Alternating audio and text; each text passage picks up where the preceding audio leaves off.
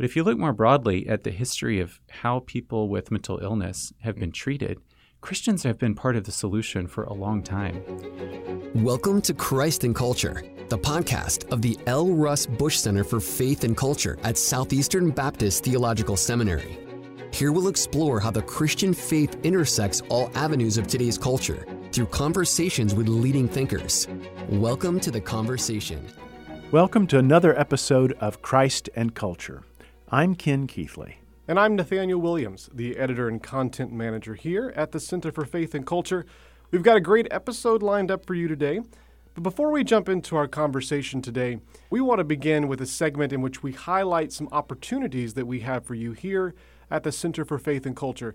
Dr. Keathley, let me ask you first about an opportunity that we have for students here at Southeastern and even some who are not students, and it's called the Center for Faith and Culture Mentorship Program. What is that? I'm very excited about uh, the mentorship program and how it's developed over the years. It is a competitive program in which uh, a person, whether they're a student or not, usually students, uh, they have to apply and, and be approved uh, to take part. It is uh, a cadre or cohort, a small group of about a dozen, sometimes we've allowed as many as 15 to 18 to take part in a one year intentional program in which we focus on uh, a particular aspect of our faith and how it relates to culture. Many times it's been like faith in the arts or faith in science, how our faith involves uh, in work and economics, vocation. Other times we've talked about how faith is lived out in the public square.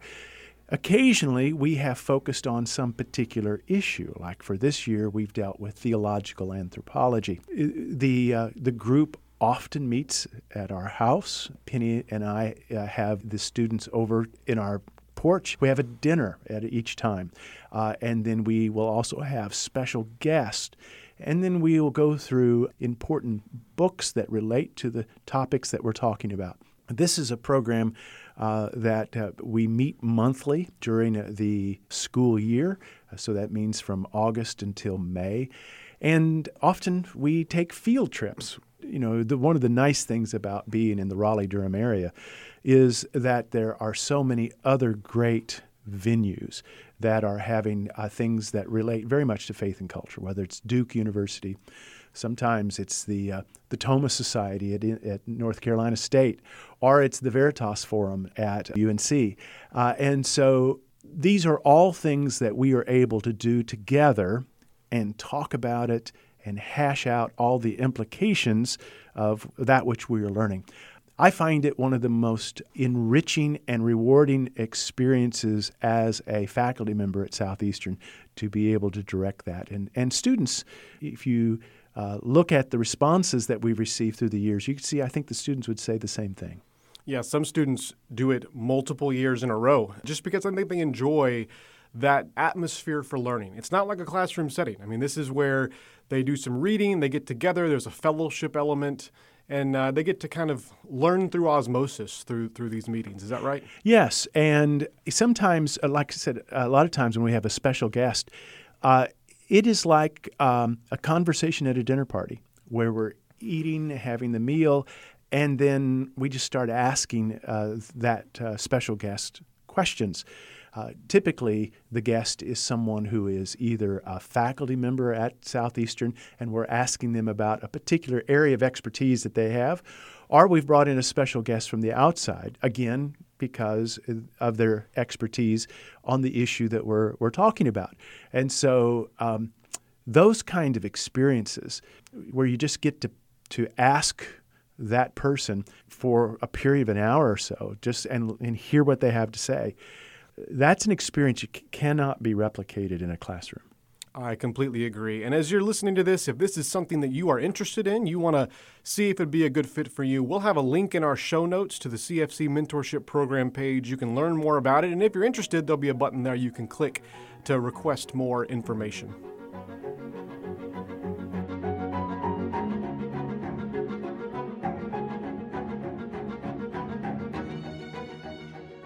Medicine, psychiatry, mental health, and the Christian faith. How do all of these things intersect together? What do we think about these things. How do we think about these things?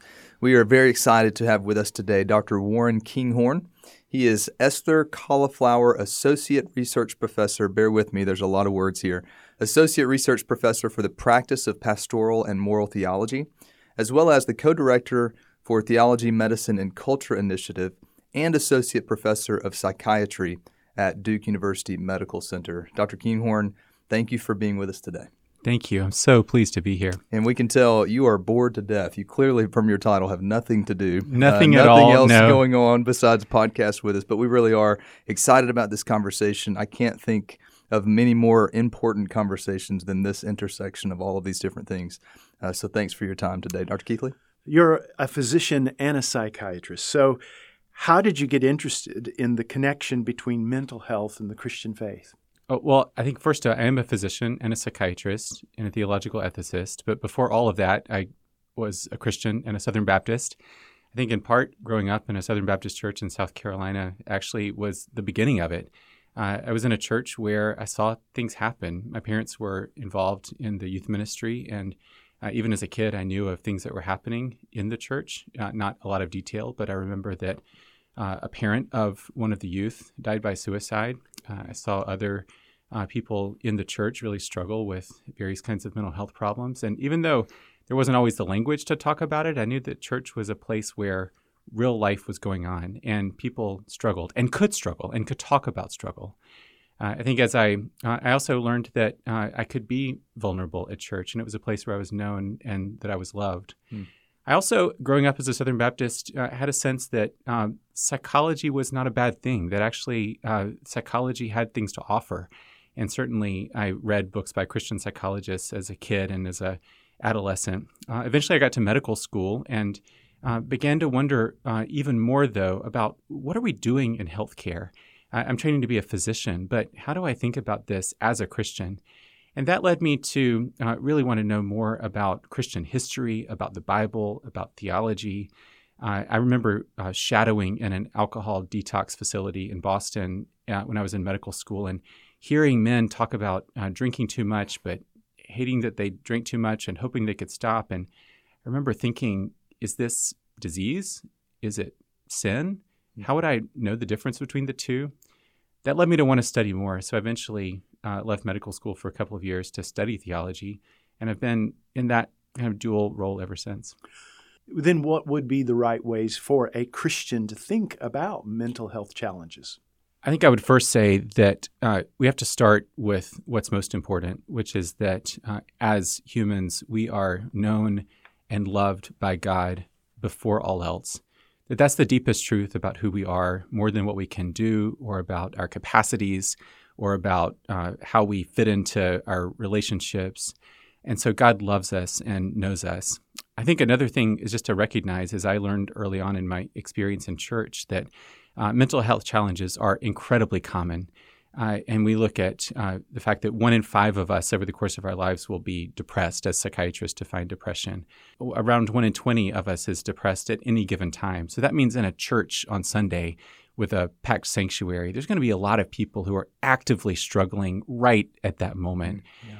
And so I think that uh, to to recognize first of all that we are loved, that mental health problems are incredibly common, and that the church can be a place where people can come and can be open about what's happening with them, can find ways to get the help that they need, can grow in the love of God and in the love of others.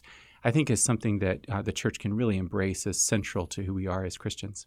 Dr. Kinghorn, you and I have had conversations earlier, and I know that you have done a lot of work in uh, in the VA. Can you tell us a little bit about how you have been serving veterans? It's my privilege to work as a staff psychiatrist at the VA hospital in Durham, North Carolina, and uh, I am not myself a veteran. I have uh, veterans in my family, uh, and certainly grew up with a, a, deep sense of appreciation for my grandfather's service in the Second World War. But uh, coming to the VA, beginning to work with veterans, uh, beginning as a resident in psychiatry at Duke, I found just to be an incredible privilege, and uh, to be able to to serve people who often have seen uh, parts of the world and uh, and the realities of the world that I haven't, and from them to learn about what it's like to go to prepare for war uh, to go to war, to to see the costs of war, and then to return uh, to the civilian culture and to figure out what that means is for me something that's deeply meaningful to be able to walk alongside them. One term that I've heard you use uh, that I had never heard before was this expression moral injury. Would you uh, explain what that term is and and how it applies to the the kind of of of, of care that you give to veterans? Absolutely.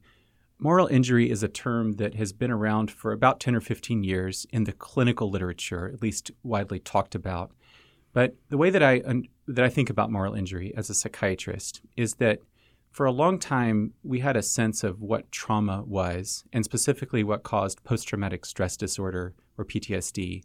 And for a long time the assumption was that PTSD is at root a disorder of fear and anxiety. That something happens to you uh, that causes a deep response of fear or anxiety that that then generalizes to other things in your life and world and and so uh, PTSD is at root a problem of having too much fear or fear that uh, it shows up in unhelpful ways. And so a lot of our treatments that we've developed in the mental health system for PTSD have been at root about decreasing anxiety and fear. And to be clear, a lot of PTSD is exactly that. So a lot of people listening here will have PTSD or know people with PTSD that in which like deep-seated fear and anxiety is a central driver. But there's been an increasing recognition that that doesn't actually account for the way that a lot of veterans, the way that a lot of others uh, experience trauma. And uh, specifically because trauma isn't just something that happens to you that causes fear, it can be something that you have yourself done or participated in. So, a lot of veterans find that they have done things or seen things done or participated in things related to war that they have a really hard time coming to terms with in the months and years that follow. And the central emotion might not be fear, but it might be things like shame or guilt or rage or grief. Moral injury is essentially names the fact that some trauma relates not just from what's done to you, but from what we have done. And they have to then understand that and, and, and come to reconcile with that. And, uh, and so it, ha- it means that to even understand the nature of trauma, we have to be able to understand what it means to be at war and to act in the world or to be in some other context. Yeah, and I think that the concept of moral injury as it relates to moral responsibility, this seems to be something that um, it, it may be particularly applicable to veterans but not only to veterans, because I can think of all kinds of context in which uh, this would have a real application. Absolutely. Increasingly, although the word moral injury really began in relationship to veterans, it's now being used in relationship to healthcare workers, to incarcerated people, to law enforcement officers, to many others who are find themselves either in, in the past or in the present in situations where they uh, act in a way that, uh, in some ways, betrays their most deeply held moral beliefs. Uh, and some have suggested that uh, that moral injury uh, is at root uh, not just a problem of having done something that transgresses a, a moral norm, but what does it mean uh, to find yourself living in systems that you and, and in a culture that you always thought was basically for you, or at least for the good, and then come to a realization that it's not. Yeah, and and I'm thinking of various counseling situations I have found myself in uh, as a pastor through the years. And many times I would be talking to someone who would talk about something that was that it was in their past, uh, something that they had done, and they would say, "I know God has forgiven me, mm. but I still struggle with it." And I begin to realize what they're struggling with is, okay, God may have forgiven me, but I don't know how to forgive myself. Yeah. So is that what we're talking about? That is a lot of what happens in moral injury that people feel that uh, they've done something for which, which either they can't be forgiven or they don't know how to experience the forgiveness of others and the experience of God and their capacity to forgive themselves. And so treatment for moral injury is often helping to create the kind of to set the table for people to be able to uh, come to that place of um, lament, sometimes of confession, mm. of uh, giving and receiving forgiveness insofar as that's possible, and then to be able to move on. I want to pick up on that on that point as this relates to the church. So your work is in psychiatry, psychology, and the intersection here with mental health uh, from a Christian perspective.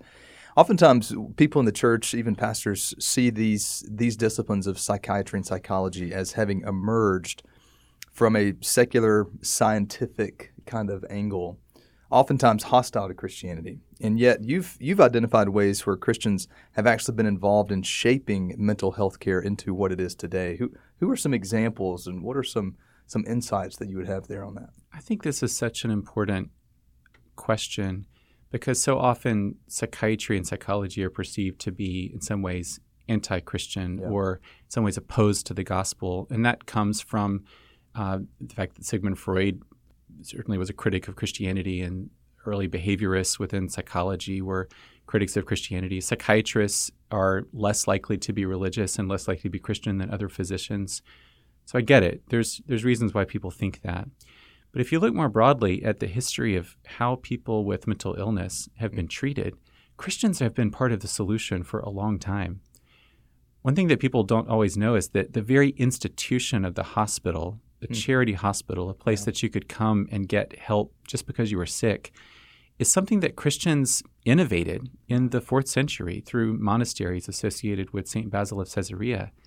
The idea that Christ is in the person who's sick, that to care for someone who's sick is to care for Christ himself.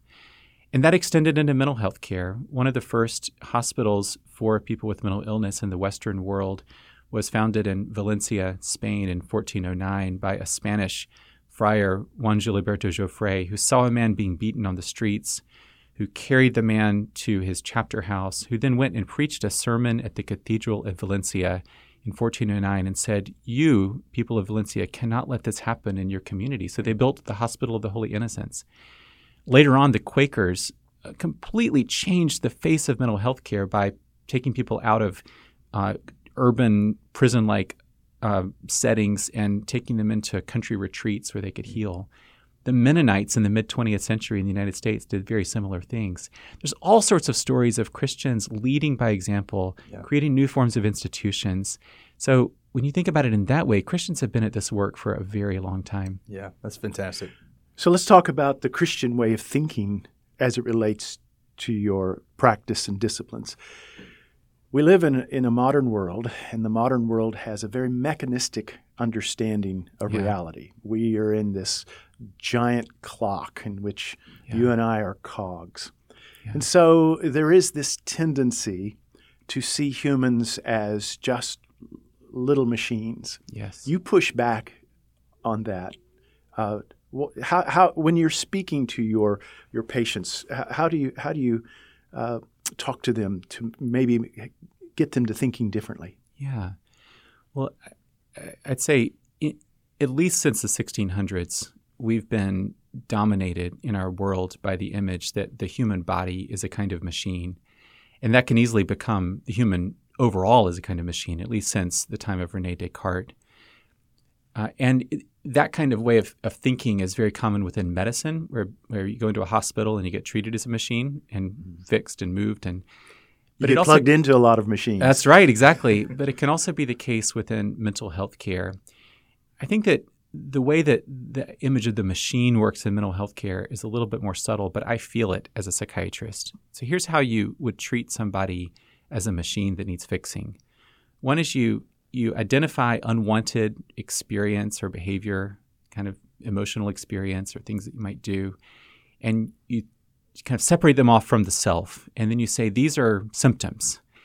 And you then take a collection of symptoms and you give it a diagnostic name like generalized anxiety disorder or post traumatic stress disorder or major depressive disorder. And then now that we have a collection of symptoms that has the name of a diagnosis attached, then we can do work and find technical interventions for those symptoms. And those might be a medication, or it might be a very specific form of psychotherapy, or it might be something else. And having designed the technique to reduce those symptoms, we can then buy and sell those techniques. So we can market medications and we can market units of therapist time. Now, to be clear, there's a lot. I love being a psychiatrist. I operate in that world all the time, prescribing medications, referring people for psychotherapy, doing psychotherapy. That can be very helpful, but it comes at a cost as well. If if the central message that people get when they come into mental health care is you're broken and you need fixing. And the way to fix you is through a medication, or the way to fix you is through this particular intervention.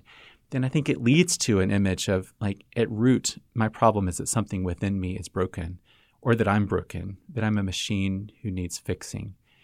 And for a variety of reasons, I think that's unhelpful uh, as a way to understand ourselves. We're not just broken machines.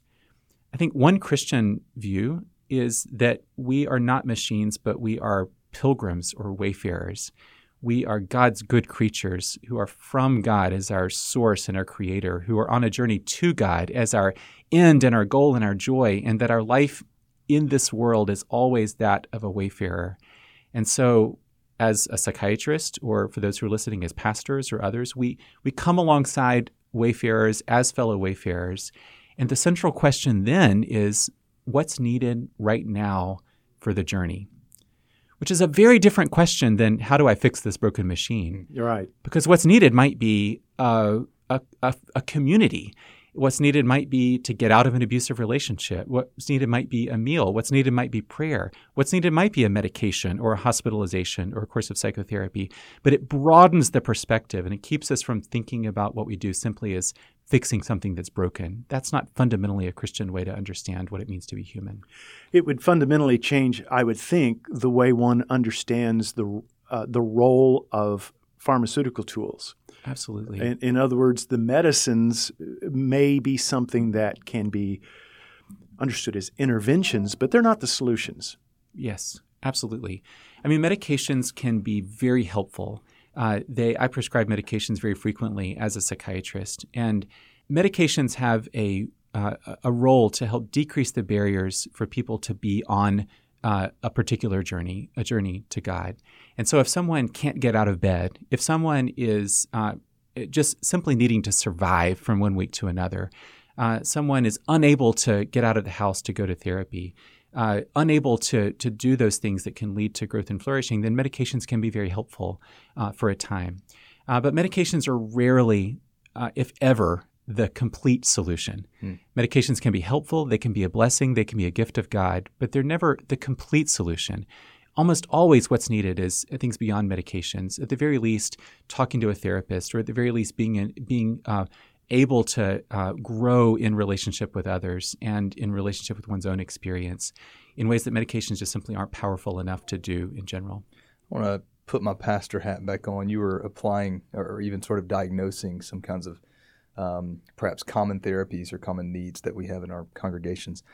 Oftentimes, I fear, even worry perhaps, um, that as a pastor, my antennas aren't tuned well enough to even um, detect the kinds of mental health, serious mental health issues that might be present in my congregation. What suggestions would you have for? I'm not trained in psychology or psychiatry, but I also want to be a good shepherd. And I don't want to pretend to have all the answers, but I want to at least know what to look for and then be able to, to point people in the right direction. What kind of things should pastors look for when it comes to symptoms of serious mental health issues? Yeah, pastors have a very important role. We know from uh, research that people often are more likely to come to pastors as mm. kind of first line um, people uh, to from whom they're seeking counsel than they are to go to certainly therapists or primary care physicians. Uh, pastors are incredibly important. I think it, a few principles would apply. I think one is that it's always helpful as a pastor to actually do some work to learn more about how various mental health problems present. Uh, there's a curriculum called Mental Health First Aid that's a very basic way of learning about basic forms of mental health problems. Uh, I think it's also really important for pastors to learn more about how to respond to someone who's considering suicide mm. and know how to direct people to the right kind of help and resources. So I think doing some uh, some work on just learning how um, how things present is really important. Yeah. I think also every pastor, and some pastors don't have this luxury, but I think it's possible in most communities to develop a network of counselors, of therapists, of uh, clinicians in the community that can be resources, both Yeah. resources for referral, but also resources for the pastor to call and say, I'm facing a really difficult situation and Yeah. I, I need a listening ear. And there's many Christian therapists who would be willing to play that kind of role with pastors because they care about people. And so I think, and then I think once the pastor gets to a point where um, where there's a sense of like things are going on here that I don't I don't fully know if I'm if I have the right things to say or Mm. if if uh, if my training is is adequate, then I think absolutely being able to refer people uh, to others for help is important. And so so being uh, confident as pastors that you have something to offer, but also knowing like what are the limits beyond Right. which to refer. And I would say when someone is is uh, experiencing thoughts of suicide, as is very common, uh, and or when someone is having difficulty functioning in their life, like difficulty getting out of bed or difficulty going to work, then I think I think in the case of suicide, always, and in other cases, more often than not, people would really benefit from talking to a, a trained clinician. And I think pastors can encourage that and can do a lot to take the stigma off of that if Yeah. they actually encourage people to seek that kind of help. That resource, you said it was called um, something first aid, mental health first aid. Mental health first aid. Where would we find that? Uh, you can easily Google that. It's a it's an accessible resource. That Okay. there's a national website for it. Uh, there's also some uh, church-based uh, um, uh, curricula that uh, churches can go through that can talk about some of these questions. One is put out by a group out of uh, Vancouver, British Columbia, uh, called the Sanctuary Mental Health Collaborative. They have a nice like, video combined resource that just talks. It's Christians talking about their own experiences of Yeah. mental health challenges. It's very uh, gospel centered, and it uh, is a good resource for churches. Great. Before we close, um, Dr. Kinghorn, you teach for the Duke Divinity School as well as the Duke Medical Center. And we just have to note that um, Duke recently suffered two devastating losses to UNC. I, I would be remiss if I didn't ask you, how is your mental health? And how is the mental health of the, the collective environment there at Duke in light of uh, the basketball season? Yeah, it's uh, you know we uh, we have to we have to learn through adversity. I think you know, having uh, had such hopes for the tournament and then having if you need us to away. send pastoral care over to assist, we'd be happy. to yeah, I can I can hear the uh, the regret in your voice about that. So yeah, yeah. Thank you so much for being with us today. It really is. This conversation could go for so long, and I hope this is just the beginning of many more. But thank you for your time and for your good work. Thank you all so much.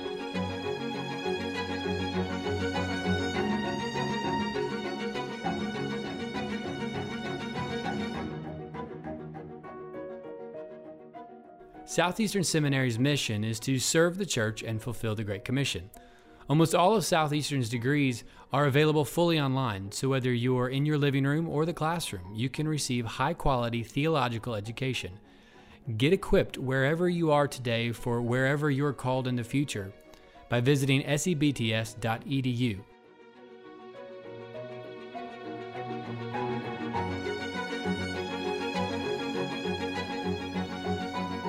Now it's time for On My Bookshelf, the segment where professors here at Southeastern tell you the books that they're reading right now. So, Dr. Keathley, what's on your bookshelf? In 2017, a lot of books came out about Martin Luther and the Reformation. And the reason for this is because 2017 was the 500th anniversary of him posting the 95 Theses on the Wittenberg door. One of the better books that d- gives a history of that period is Craig Harline's A World Ablaze The Rise of Martin Luther and the Birth of the Reformation. I really liked this book for a lot of reasons. Uh, it, if, if you're interested in getting to know the history of the Reformation, but you don't have a lot of time to slog through a lot of the details, are I mean there are there are some very thorough and excellent works uh, that are quite academic. This one is written by an academic, but it's very approachable. It's very readable. Uh, it's written almost in a in a uh, the style of a novel. It's engaging. It's entertaining, but it's also very informative. And so, if someone is wanting to know about the Reformation or learn about the life of Luther, I don't know of a greater introduction than this. Here's one little tidbit: the 95 Theses were not the first set of theses that uh, Luther posted. He actually posted another set of 105 against uh, the Catholics' teaching on justification about four or five months earlier, and nobody paid attention to it. Really? Yeah. So, what was the difference? Well, the 95 Theses against indulgences was something about the way the Catholic Church was using indulgences to raise money. And the political figures in uh, the, throughout the Catholic Church were very resentful of the Catholic Church doing that. And so, yes, it was a doctrinal issue, but when you added doctrine plus the pocketbook, ka-ching, suddenly everyone was interested. And so it's quite an intriguing read. So I encourage you. It's called uh, uh, A World Ablaze, and it's by Craig Harline, and it's his biography of Luther. A World Ablaze. Sounds like a really good recommendation. Thank you, Dr. Keathley. And thank you all for listening today. If you enjoyed the episode, again, go to Apple Podcasts, give us a five star rating and review, share the episode with a friend. Thanks for listening, and we'll see you next week.